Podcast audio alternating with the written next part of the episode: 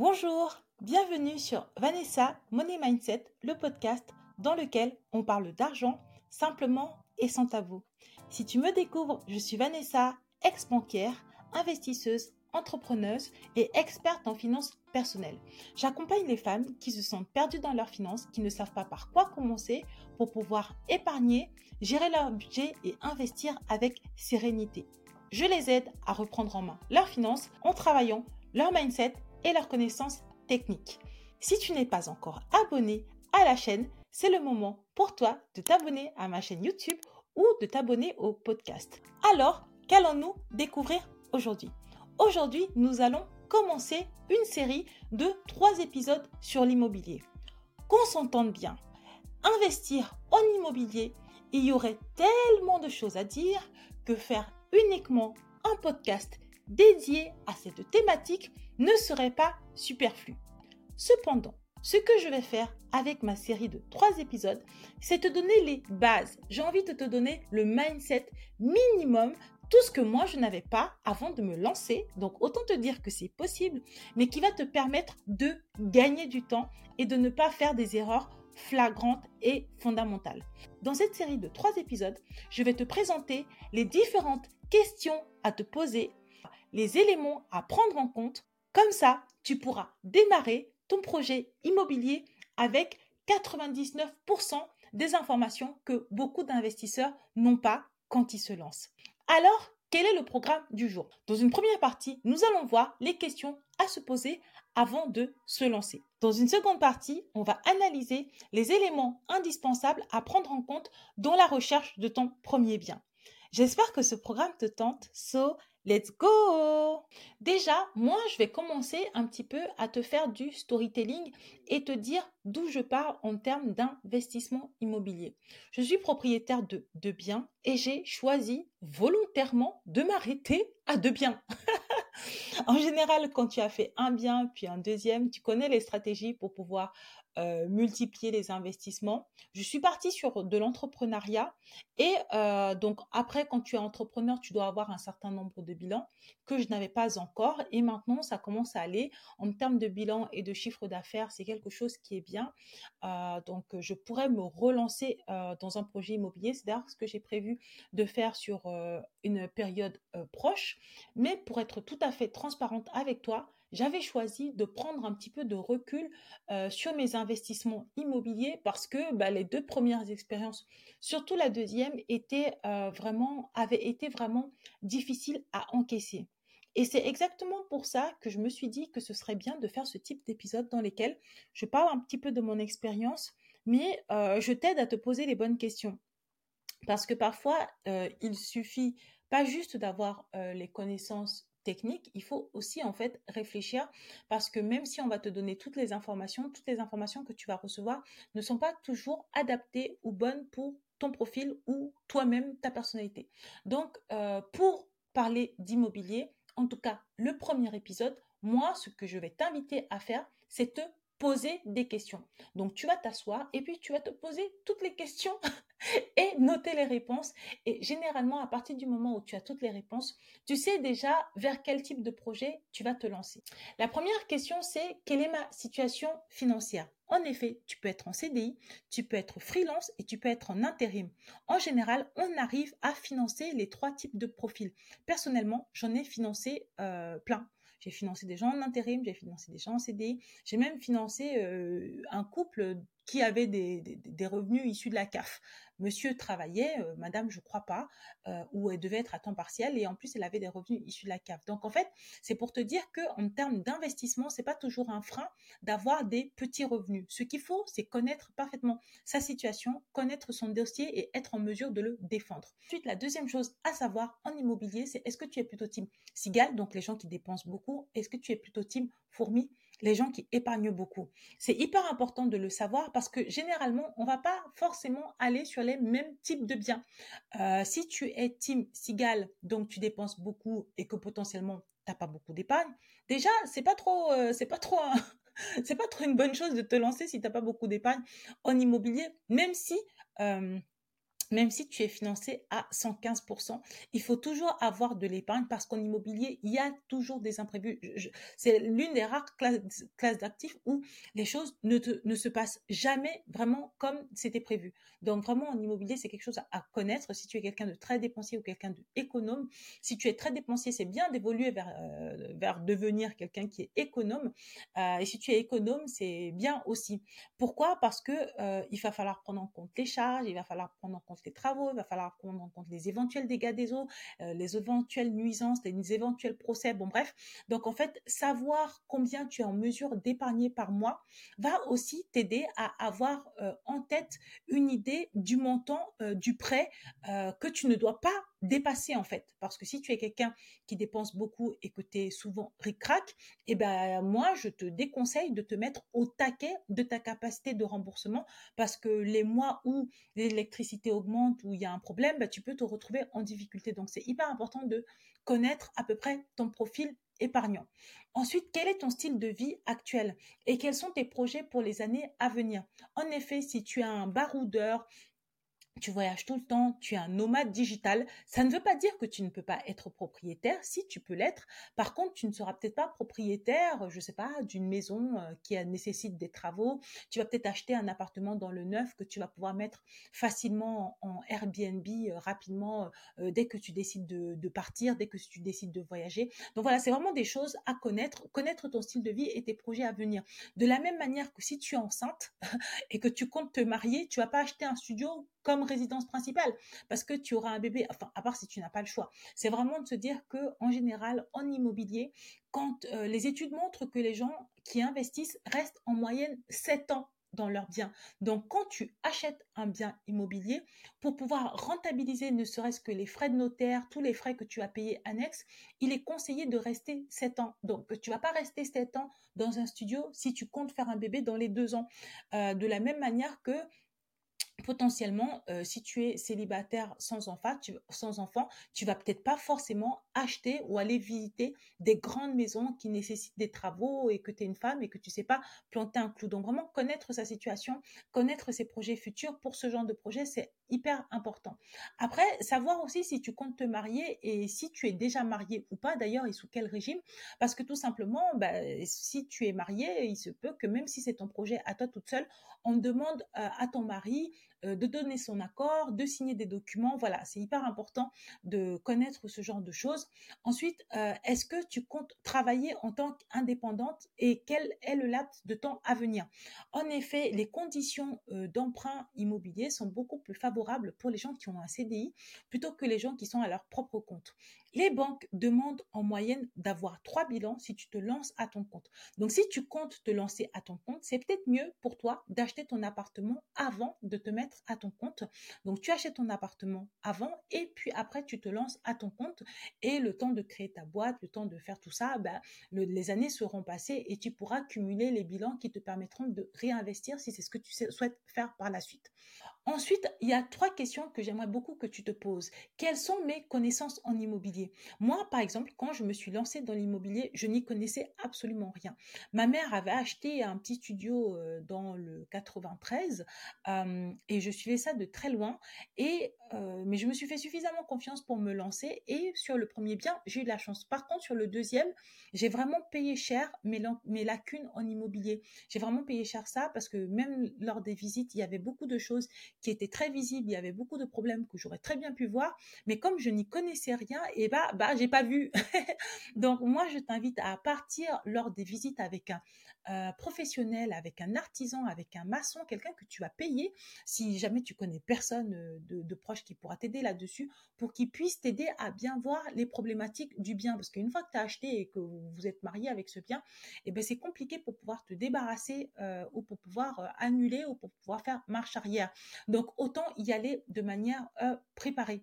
Je me souviens que quand j'avais donné ce conseil-là l'année dernière lors d'un live, on m'avait demandé si je connaissais quelqu'un À l'époque, je ne connaissais personne. Néanmoins, maintenant, euh, je connais mon voisin qui, a fait des travaux chez moi et euh, qui serait absolument heureux euh, de faire ce genre d'activité.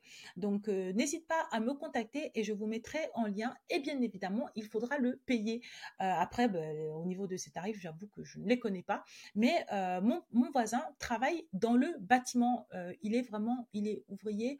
Euh, tout corps d'État. J'ai pas envie de dire de bêtises, mais voilà, il travaille dans le bâtiment, donc euh, il a refait quelques travaux chez moi. Il a fait des travaux de qualité et euh, il sait absolument identifier ce qui va pas, ce qui va, et il peut te le dire de manière rapide et honnête. J'aurais aimé avoir mon voisin actuel euh, dans ma vie il y a euh, 5 ans, 6 ans quand j'ai acheté mon deuxième bien. Eh bien, si jamais tu te poses des questions, n'hésite pas à me contacter, je vous mettrai en relation. Ensuite, l'autre question est, euh, c'est que est-ce que je suis en mesure euh, de réaliser des travaux seul ou est-ce que j'ai des personnes dans mon entourage qui peuvent m'aider ou est-ce que je dois passer par des professionnels? Ça rejoint un petit peu la question euh, précédente qui est quelles sont mes connaissances en immobilier? Bah oui, parce que des fois il faut réparer la plomberie, la tuyauterie, des dégâts des eaux, des engorgements, une salle de bain qui est bouchée, bref. Euh, et là, quand tu es propriétaire, tu peux pas te retourner vers le propriétaire vu que le propriétaire c'est toi-même. Donc c'est important de te constituer ton propre réseau et de te constituer tes propres connaissances pour pouvoir en fait bah, être autonome si jamais il y a un problème qui survient. Si jamais tu n'as ni réseau ni connaissances et que tu as des fuites d'eau ou des problématiques, je te conseille une assurance que je paye et pour l'instant ça se passe très bien. Il s'appelle HomeServe je ne sais plus qui est derrière, je ne sais pas si c'est Veolia ou quoi que ce soit, euh, mais HomeServe, en fait, j'ai pris l'abonnement chez eux, euh, chez eux plomberie, j'ai aussi pris l'abonnement électricité et j'avais pris l'abonnement ballon d'eau chaude, tout simplement parce que ce sont trois éléments qui posent beaucoup de problèmes chez moi. et donc, en fait, tu payes, je crois, moyennant 100 euros par an et tu as droit à deux visites d'un plombier, deux visites d'un électricien et deux visites pour le ballon d'eau chaude. Il faut savoir que là où je vis en Ile-de-France, un plombier se déplace rarement pour moins de 100, si ce n'est 150 euros. Donc, payer à peu près 100 ou 90 euros pour deux visites, c'était déjà rentable. Et tous les ans, j'ai des problèmes de plomberie, donc tous les ans, mon contrat est rentabilisé. Euh, donc, si jamais tu ne connais rien, tu ne connais personne et que potentiellement tu as des soucis récurrents, je t'invite à passer par HomeServe. Tu ne connaissais pas HomeServe, tu le découvres, eh bien, je vais essayer de mettre dans la description de cet épisode un lien vers leur site. Pour rappel, euh, ce n'est absolument pas sponsorisé, c'est parce que je suis utilisatrice de ce service et que j'en suis satisfaite que j'en parle, tout simplement. Et voilà, nous avons déjà finalisé la première partie de cet épisode. Maintenant, nous passons à la deuxième partie. Quelles sont les questions à se poser quand il s'agit plus particulièrement d'un investissement locatif? Il faut savoir que si jamais tu as besoin de faire de la défiscalisation, tu peux utiliser le dispositif Pinel où tu peux faire en fait un emprunt via de la location nue et des gros travaux et tu vas pouvoir défiscaliser. Le dispositif Pinel a vocation à s'éteindre à la fin de l'année 2024. J'ai fini par un peu m'y perdre. Je ne les suis plus depuis le temps qu'ils disent que ce dispositif va disparaître et finalement il est prolongé, il est reconduit. En fonction de la dette à laquelle tu écoutes cet épisode de podcast, je t'invite à faire tes propres recherches. Il y en a beaucoup qui vont dire que le Pinel, c'est une mauvaise chose ce n'est pas adapté euh, à tout le monde, euh, c'est vraiment quelque chose de très mauvais.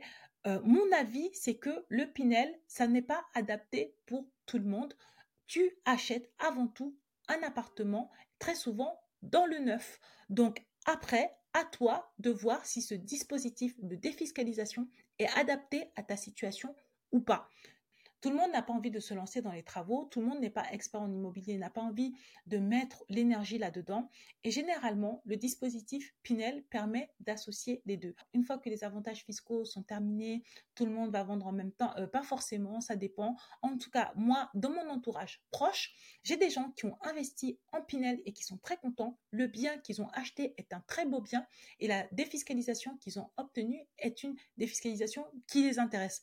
Après, c'est vrai qu'ils ne se sont pas forcément concentrés sur le rendement et ils n'étaient pas à la recherche de cash flow parce que c'est des gens qui gagnent extrêmement bien leur vie et qui avaient envie surtout de d'économiser de l'argent via les impôts et de ne pas se prendre la tête. Donc, c'est pour ça que je continue à parler du dispositif Pinel qui n'est pas adapté pour tout le monde. Ensuite, ce que tu dois te poser comme question si jamais tu veux faire un investissement locatif, c'est est-ce que tu veux gérer toi-même ton bien ou pas? Quels sont les professionnels qui peuvent t'aider et est-ce que tu veux le donner à une gestion en agence? Parce que tu peux, euh, il y a vraiment beaucoup d'options. Tu peux euh, soit le gérer toi-même, tu peux soit le donner à un tiers que tu connais, tu peux soit le donner à une agence en physique. Il y a beaucoup d'agences qui font ce genre de choses. Il y a de plus en plus aussi des sites, des organismes ou des applications qui te permettent de déléguer la gestion de ton bien, mais euh, faisant en sorte que ça te coûte beaucoup moins cher que euh, une gestion ou une délégation classique. Donc ça, c'est quelque chose à laquelle tu peux réfléchir. Euh, moi, par exemple, j'avais prévu tout gérer toute seule. Quand j'avais acheté mon premier, même mon deuxième bien, j'avais du temps et j'avais décrété que j'allais tout gérer toute seule. Je m'étais jamais dit qu'un jour je manquerais de temps. Donc euh, le fait que finalement cette problématique se présente maintenant, c'est juste parce que c'est une circonstance de la vie qui font que je me suis beaucoup plus concentrée sur l'entrepreneuriat. Donc, euh, la casquette d'investisseuse prend un petit peu moins de place et surtout gestionnaire parce qu'un investissement, il suffit pas juste de le faire, il faut le suivre. Maintenant, on va passer aux questions suivantes que tu dois te poser. Quelle stratégie locative est-ce que tu souhaites adopter? Est-ce que tu souhaites donner ton bien à louer sous forme de résidence principale, c'est-à-dire que la personne qui va emménager dans ce bien, ça sera sa résidence principale, ou est-ce que tu souhaites faire de la location à courte durée, mettre ton bien sur des sites comme Airbnb ou Booking.com Faut savoir que la législation est en train de changer sur l'immobilier. Vraiment, il y a beaucoup beaucoup de choses qui changent. Euh, ils sont en train d'envisager de baisser les frais de notaire pour pouvoir augmenter la taxe foncière. Ils ont réduit les abattements. Tous les éléments très, très intéressants de la location en courte durée sont en train d'être découpés euh, petit à petit. Donc, il va falloir prendre en compte tous ces éléments-là quand tu vas mettre en place ta stratégie d'investissement immobilier. Ensuite, il va falloir réfléchir à est-ce que tu veux faire de location meublée non professionnelle, donc louer ton appartement avec des meubles euh, à l'intérieur. Si tu veux faire ça, il faut savoir que le nombre de meubles et la nature et la qualité et la quantité de tout ce qui est, tous les meubles que tu vas mettre à l'intérieur de ton appartement, c'est régulé par la loi. Tu peux pas mettre ce que tu veux, tu peux pas mettre euh, comme tu veux. Il y a vraiment des choses à mettre et c'est inscrit par, euh, bah, bah, dans, dans, dans, la loi et si jamais euh, tu ne mets pas tout ce qui est euh, demandé euh, par le législateur, tu peux être poursuivi. Ensuite, tu peux aussi choisir de faire de la location nue, c'est tu mets en location ton bien sans rien dedans. Tu le mets nu, il n'y a rien du tout dedans. C'est ton choix, c'est complètement possible.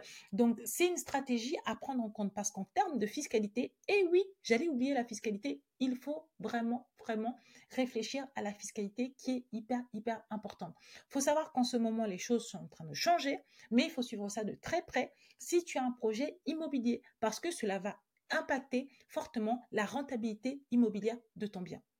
Ensuite, il faudra anticiper la réglementation des copropriétés, voir si c'est autorisé ou pas. Voilà, nous arrivons au terme de cet épisode qui était très court. J'espère que tu as appris des choses ou que tu as eu des excellents rappels, surtout si tu as des projets immobiliers.